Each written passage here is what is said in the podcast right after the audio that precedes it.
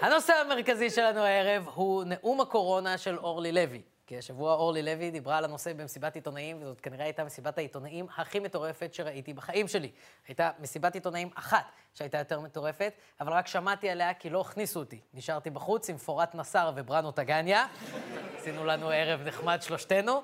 באיזשהו שלב יאיר שרקי ביקש שנבוא איתו, נקנה לו אלכוהול, היה לילה מוזר. אבל מסיבת העיתונאים של מפלגת העבודה מרץ השבוע הייתה עוד יותר מוזרה, והנאום של אורלי לוי היה באמת נאום וואו. הוא היה מביך וקונספירטיבי ומלא בטעויות מדעיות והיסטוריות, ולא הייתי מתעכב יותר מדי על נאום של מספר 2 במפלגה הרביעית בגודלה בסקרים, אם המפלגה הזאת לא הייתה מייעדת את אורלי לוי לתפקיד שרת הבריאות בממשלה של גנץ, כפי שאפשר לראות בסרטון הבחירות הלא נורמלי הזה של מפלגת העבודה.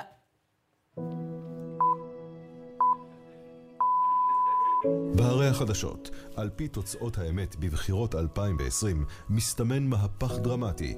העבודה גשר מרץ בתוך הממשלה, שר הבריאות ליצמן סיים את תפקידו, ובמקומו תמונה אורלי לוי אבקסיס לשרת הבריאות של ישראל. כמו כן... זה ברור לכולם שמערכת הבריאות שלנו חולה. הזקנה במסדרון היא אימא של מישהו, אולי אפילו האימא שלך. היי, וואו, מה? בואי לא נתחיל לערב הורים, דבר ראשון. דבר שני, למה נראה לך שאם יהיה מהפך דרמטי וגם גנץ יקים ממשלת מרכז-שמאל, הדבר הראשון שידברו עליו בחדשות זה מי שרת הבריאות? איפה אנחנו חיים לתחושתך, אחותי? מן הסתם, בתרחיש כזה, הכותרת הראשית תהיה, משפחת נתניהו עוזבת את בלפור, עד כה נרשמו עשרות נפגעי חרדה ונזק רב לרכוש. אבל יותר חשוב מזה, העובדה שמפלגת העבודה, השותפה של גנץ, בכלל דורשת את תיק הבריאות לאורלי לוי, היא קורעת מצחוק, במיוחד כשרואים איך היא מדברת על בריאות ואיזה שטויות היא אומרת. ואני אישית חושב שלהפיץ טעויות בנושאים רפואיים זה בעייתי ומסוכן. אתם יודעים כמה זמן בגיל ההתבגרות אני לא עוננתי כי חשבתי שהם מתעוורים בגלל זה?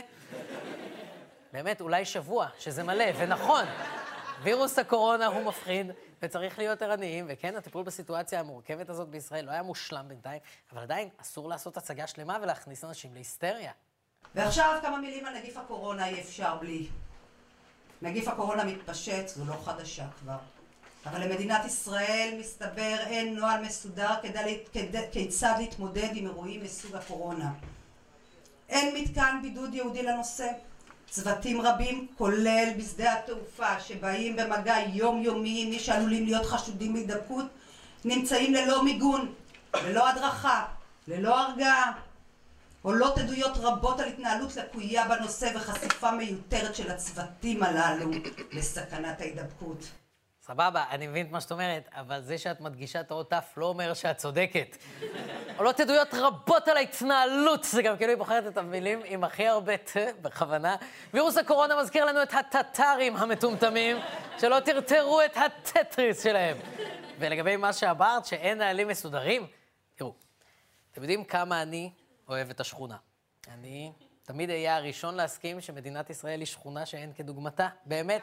בכל מקום שבו יש שכונה מימין ומשמאל, מעשיר ועד עני, אני תמיד אשמח להיות שם, להצביע ולצחוק תוך מלמול המילים שכבר הפכו לדרך חיים, איזה שכונה. רק אתמול, לדוגמה, שמענו ששרון חזיז נפצעה קל בתאונת מדיח. מה שכמובן מתחבר למקרה הזכור שבו נפל על שלומי סרנגה כיור. שני מקרים שביחד מתחילים להוות מגמה של סכסוכים בין זמרים מפעם לבין מתקנים לניקוי כלים. אה, לכן, זהבה בן, זה הזמן לשבור את כל הברזים במטבח שלך. אז אני יודע שכשאורלי לוי אומרת שבישראל אין נוהל מסודר כיצד להתמודד עם אירועים מסוג הקורונה, זה יושב אצלנו על סנטימנט מאוד ברור. כמובן שזה נשמע לנו הגיוני, אבל זה לא בהכרח נכון. בישראל דווקא כן יש נהלים מנוסחים וברורים להתמודדות עם סוגים שונים של מגפות. המרכזי בנהלים האלה נקרא נחשול בריא. שם אגב כל כך סאחי, שזה נשמע כמו שמו של בנו הבכור של גלעד ארדן. ובפקודת נחשול בריא יש שישה שלבים, שישה מצבי היערכות שמגיבים לשלבים שונים של התפרצות המחלה, ולכל אחד מהם יש משמעויות שונות ונגזרות מוגדרות וברורות. כרגע, לדוגמה, אנחנו נמצאים במצב שתיים של נחשול בריא, ובממשלה עוקבים כל הזמן אחרי הנתונים ואחרי ארגון הבריאות העולמי כדי להחליט מתי, אם בכלל, לעלות למצב שלוש, שבו מכריזים על מגפה עולמית, או למצב ארבע, שבו מתחילים למלא את המחסנים בישראל בתרופות, מזון ודלק. מצב שש, אגב, הוא בכיכובו של וויל סמית. אבל בכל מקרה, בכל מקרה, כמו שאתם רואים, אי אפשר לטעון שלמדינת ישראל יש נוהל מסודר. סליחה, אי אפשר לטעון שאין לה נוהל מסודר. יש נוהל מסודר. הוא פשוט משעמם חוש שרמוטה. מה עוד הרגיז אותך, אורלי? על המדינה להקים מתקן בידוד רפואי מקצועי באזור הרחוק מאזורי המגורים וממרכזי הערים, שם יעבירו לבדיקה ולטיפול את החשודים והנגועים בנגיף. אוקיי, okay, קודם כל, למדינת ישראל יש מתקן בידוד יעיל, הוא נקרא מפלגת העבודה, ואת נמצאת ממש בתוכו. דבר שני, גם הטענה הזאת, אולי זאת לא הייתה בדיחה שמצדיקה כיף. מצד שני, גם הטענה הזאת לא נכונה, כי הקימו אזור בידוד בבית חולים שיבא, אפילו שלחו עליו את נושא ספינת הקורונה, שאגב, צריך להגיד, לא יכול להיות שאתם מתפלאים, זה היה בשם של הספינה. רק אומר, לא רוצה לעשות פה האשמת הקורבן, אבל אני לא הייתי עולה על ספינת הקורונה, ובכל זאת...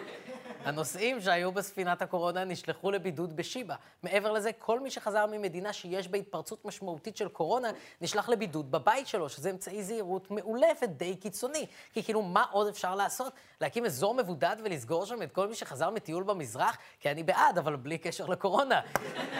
רוצים לאכול אחד לשני את הראש על בריכות שמתחברות לאוקיינוס? בהצלחה! אבל כתגובה לקורונה, בשלב הזה זה פשוט משוגע. יאללה, בואי נדגיש עוד עיצורים כדי להמחיש כעס אותנטי.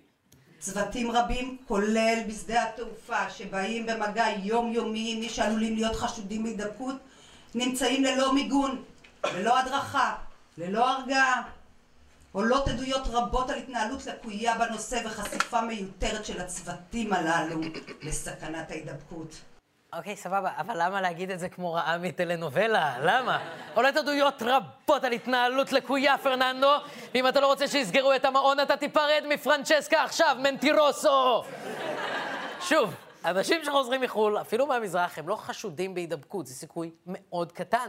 ומדינת ישראל אשכרה מחמירה כל כך בנהלי הבידוד שלה, שהיא מסתכסכת עם מדינות אחרות. תאילנד למשל מאוד כועסים עלינו, שהחלטנו שכל מי שחוזר משם צריך להיות בבידוד. משרד החוץ שלהם אפילו פרסם הודעה לפיה, why like this, you don't like, Israel, Israel, yes, פלאפל, you want coconut. ומי שמבין קצת בפרוטוקולים דיפלומטיים יודע שזאת אחת ההתבטאויות הכי חריפות שאפשר לנסח. מעבר לזה, ממש לפני שעה משרד הבריאות הוציא הודעה לפיה יש לשקול טיסות לחו"ל. בכללי. אפילו לא פירטו לאן, פשוט אזהרת מסע כללית, לעולם. ככה שאנחנו מקפידים גם על היוצאים מישראל וגם על הנכנסים לישראל. זה עד כמה אנחנו לא רוצים את הקורונה. ככה שאורלי לוי טועה, אין באמת בעיה בהתנהלות בשדה התעופה. נקסט. עכשיו תראו, מה שמתברר, ואני שמרתי קצת על שקט בנושא כדי לתת לאחראים על הדבר או על הממונים על הדבר לעשות את עבודתם בלי ליצור פאניקה בציבור. אני חושבת שזה היה הדבר המתבקש. אבל אנחנו מגלים שתוך כדי תנועה האמונים על הנושא מפתחים את הנהלים והמצב שנוצר הוא שיש כאוס או תחושה שכזאת ושאין תוכנית עבודה, כל מה שנותר זה לסמוך על תחושת האחריות של הציבור בלי פיקוח אמיתי. כשהמדינה לא עושה את מה שצריך, אנחנו אומרים שהציבור יעשה זאת. אוקיי, okay, מצד אחד, אני מבין למה את לא סומכת על הציבור, למה יש פה אנשים שחוטפים מכות ממדיחים. אגב, אגב, שמעתם שזרקו על שרון חזיז? מדיח. אבל מצד שני, אורלי, אנחנו לא באמת משאירים את האחריות רק אצל הציבור. המדינה שולחת פקחים ממוגנים שמוודאים שמי שחזר מהמזרח יישאר בבית, כמו שראינו השבוע בסרטון הלא נורמלי הבא. לא מצרם אתכם. הנה, אני בבית שלי. כן. אני שם עליכם... יא מלאך, יא בני זונות. תראה לי רגע תודה, שאני אראה את הדאטה. אבל חבר'ה, זה לא מעניין שאתם באים לפה כולכם מכוסים, ככה כאילו אנחנו מצורעים.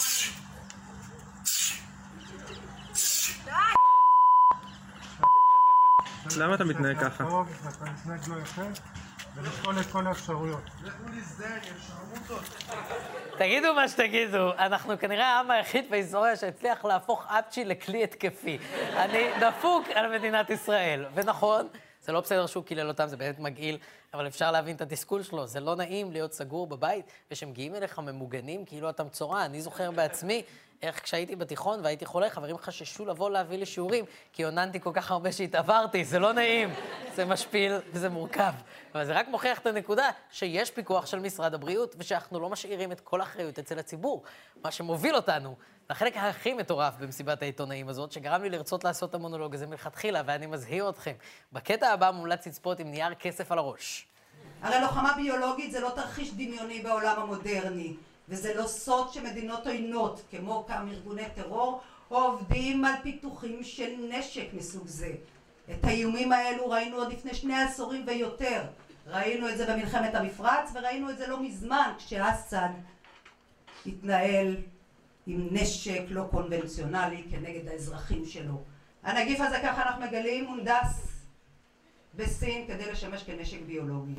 ואם לא תעבירו את ההודעה הזאת לעשרה אנשים, וואטסאפ תתחיל לעלות כסף. מה זה השטויות האלה? גברת, תפסיקי לשקר, אין שום ראייה למה שאת אומרת. זה ממש סתם סיפורי דודים. המקור של הקורונה, לפי כל ההשערות הכי רציניות שיש כרגע, הוא מחיות. החיות המתות הגיעו לשווקים סינים כנראה, והווירוס עבר מוטציה שאפשרה לו להדביק גם בני אדם. האם זה אומר שהסינים הם קצת מגעילים? לפי כל המומחים שדיברנו איתם, התשובה היא כן. מגעילים רצח. אבל אין שום שחר לשמועה שהקורונה פותחה על ידי ממשלת סין. כמו גם, אגב, שאין שום אמת בזה שראינו שימוש בנשק ביולוגי במלחמת המפרץ ובמלחמת האזרחים הסורית. אלה היו נשקים כימיים שהם גרועים ומפחידים לכשעצמם, אבל הם ממש לא מעידים על הפצה של מחלה או וירוס מדבק. סתם לצורך הדוגמה, אם מישהו מרסס לי על הפרצוף גז פלפל, הוא ישתמש עליי בנשק כימי. אם מישהו מתעטש עליי וצועק, שם עליכם אפצ'י, המניה כבני זונות, הוא גאון קומי. ובניגוד למה שאת טוענת, התרחיש שבו ישראל תותקף על ידי נשק ביולוגי הוא נמוך מאוד מהרבה סיבות, בעיקר כי לא נעשה שימוש בנשק הזה מאז מלחמת העולם השנייה. ואני משתגע מזה שאת מרשה לעצמך להגיד כאלה דברים. את מודעת לכוח שיש לך, את מודעת לפוזיציה שלך, את יודעת שאת זאת שהאימהות של כולם אוהבות. הן מדברות עלייך בבתי קפה ובארוחות שישי, הן מדברות עלייך כשהן קונות נרות. רק השבוע, אימא שלי סימסה בקבוצה את ההודעה, יש שני חודשים בשנה שאין בהם יום הולדת של המשפחה, חודש מרץ וחודש אוגוסט. שזה לא בהכרח קשור אלייך, אבל הייתי צריך לפרוק. והנקודה היא שאנשים בהיסטריה מהקורונה. וזה לא פייר שאת מנצלת את ההיסטריה הזאת כדי לשקר ולהביא קולות. זה ציני וזה זורע בהלה וזה מעפן. כי בסוף הבעיה עם היסטריה וקונספירציות וואטסאפ מהסוג הזה שאת מפיצה, זה שהן מתפשטות מהר מאוד, והן תוקפות בעיקר את הזקנים והחלשים. זהו, אנחנו סיימנו, תודה רבה לכם.